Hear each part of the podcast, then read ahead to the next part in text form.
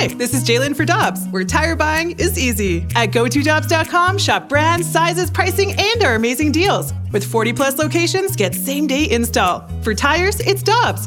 For deals you can use, click on GoToDobbs.com now. When you need mealtime inspiration, it's worth shopping Kroger, where you'll find over 30,000 mouthwatering choices that excite your inner foodie. And no matter what tasty choice you make, you'll enjoy our everyday low prices, plus extra ways to save, like digital coupons worth over $600 each week. You can also save up to $1 off per gallon at the pump with fuel points. More savings and more inspiring flavors make shopping Kroger worth it every time. Kroger, fresh for everyone. Fuel restrictions apply news, notes, and nuggets. It's time for the Rutherford Report with our Blues insider, Jeremy Rutherford. Brought to you by Scott Lee Heating Company, a proud Mitsubishi Electric Elite contractor.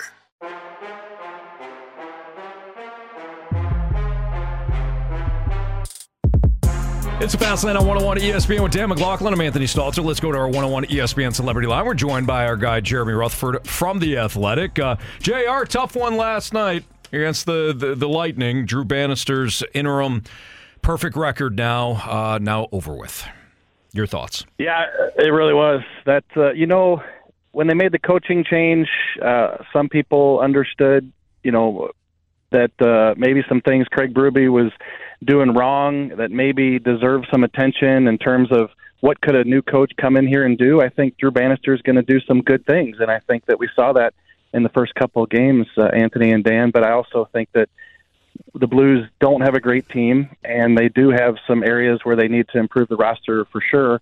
And they need to be more consistent, as we've been saying all season. So, not a surprise that this was going to happen at some point. It came in the third game uh, with Bannister on board here. So, still some issues that need to be addressed. You know, JR, I, I realize that uh, time will tell and what happens with a head coach, and a lot of it is dependent on what happens on the ice and wins and losses. But are you hearing anything out there in terms of the Blues being aggressive or looking at some of the folks that are out there, including the guy they got behind the bench, Drew Bannister?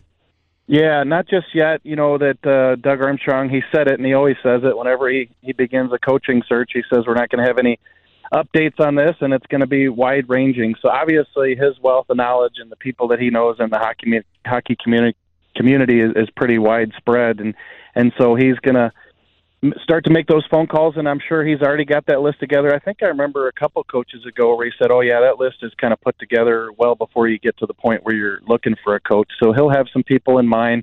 Uh, you know, I think the big key here, Dan, is where are they going to find somebody who can both address the need for winning now during the retool, which is what Doug Armstrong has said he wants to do, uh, be competitive, but yet also groom these young players for the future, and especially the new ones coming in. And Craig Berube said it in my article at The Athletic. He said it with BK and Ferrario the other day that it's a challenge to be able to adhere to both of those things, try to win now and, and build for the future. So they're going to have to find somebody, I think, with experience, but also a, a, guy who can relate to the young guys these days. All right. So a lot of people, since we're on the subject, a lot of a lot of Blues fans will say, "Well, what about Joel Quenneville?" So what are what are the the obstacles? What's the obstacle when it comes to talk, even talking to Joel Quenneville?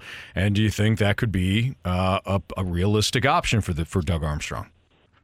Yes, I do think that it's a it's a fair question. It's a realistic option. I wouldn't rule something like that out. First of all, the obstacle is that he needs to get reinstated by the league for his involvement in that uh, situation in Chicago. You know, I, situation and seems like you use the term lightly, but right. uh, the Kyle Beach situation. So they need to uh, first get approval. Anybody who tries to hire Joel Quenneville to be their head coach for him to be reinstated into the league.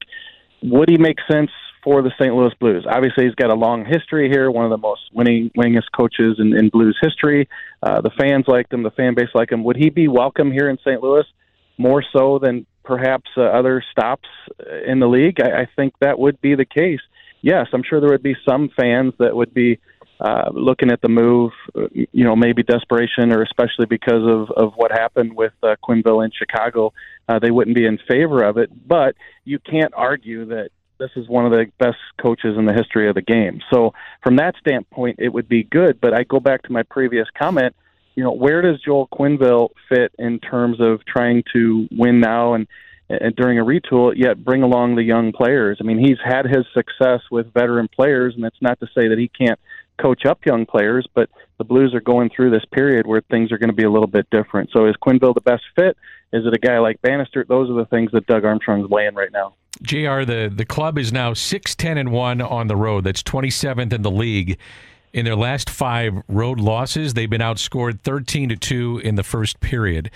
So obviously not getting off to good starts. Do you see that this is a, a, personnel issue, and it's tougher to play on the road than it is at home? It seems like, and that's it's it shows itself in records. But do you look at it as a philosophy a philosophy thing going on here, as how they start games, or just hey, this is this team is just outmanned in uh, in this season?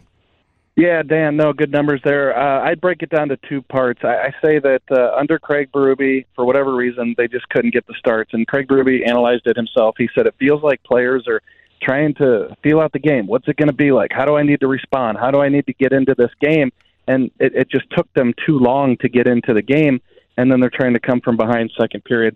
Uh, I think that Doug Armstrong and both Drew Bannister came in after the coaching change and said that we need to get out to, to better starts earlier. You know, we need to recognize this, and and I think they did that in in those first two games, the two wins. Now, maybe not the second game against Dallas, but they stuck with it. They found their game in the second period. That's what they haven't done all year. That's what they need to do. Last night, I think, was a little bit different. I mean, you have that tough break on the Binnington goal off his paddle.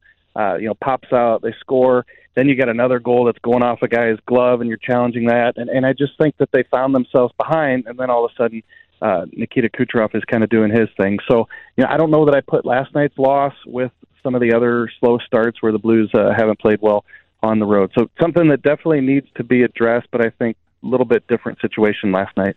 Jeremy Rutherford of The Athletic join, joining us right now on the Fast Lane on 101 at ESPN. Jerry, I'm going to ask you a question that is better suited for Doug Armstrong, but uh, I, I, respect your opinion and you're around the club.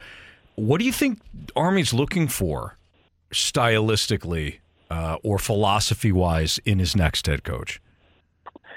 Well, I think it's going to be somebody who maybe not necessarily the Craig Berube mold in terms of style of play, where you're looking, you know, everybody wants to refer back to 2019 or, you know, big lineup who can bang forecheck, four lines, all that stuff. You know, I think whether he wants to or not, he's probably going to have to go in the direction of letting these offensive guys be creative. And the reason I say that is because in interviews with Robert Thomas and especially Jordan Kyrou last week, you know, he said, you know, we got a situation now in Drew where he's going to let us come in and, and let us play. And that's not to say that he's not going to have a thumb on them and want them to be defensively responsible. But I think it's just the way the NHL is. These young players coming up, they have so much skill, and and, and yes, you need to to have uh, you need to have um, their attention in terms of playing the the game overall.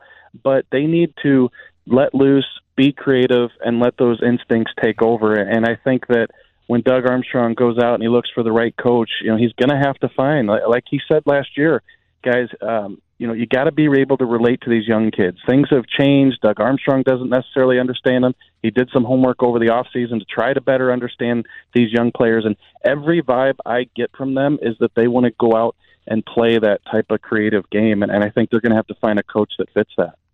Jr. Good stuff. We appreciate you. If we if we don't get a chance to talk to you, man, happy holidays to you and your family. Have a great have a great week. Yeah, for sure. Both your families too. Have a good one. Hopefully the kids have a good one, and we'll talk to you next week about right. some more Blues hockey. Thanks, you buddy. got it. See ya. All right. Yep. That's Jeremy Rutherford, our Blues insider with the Athletic at JP Rutherford.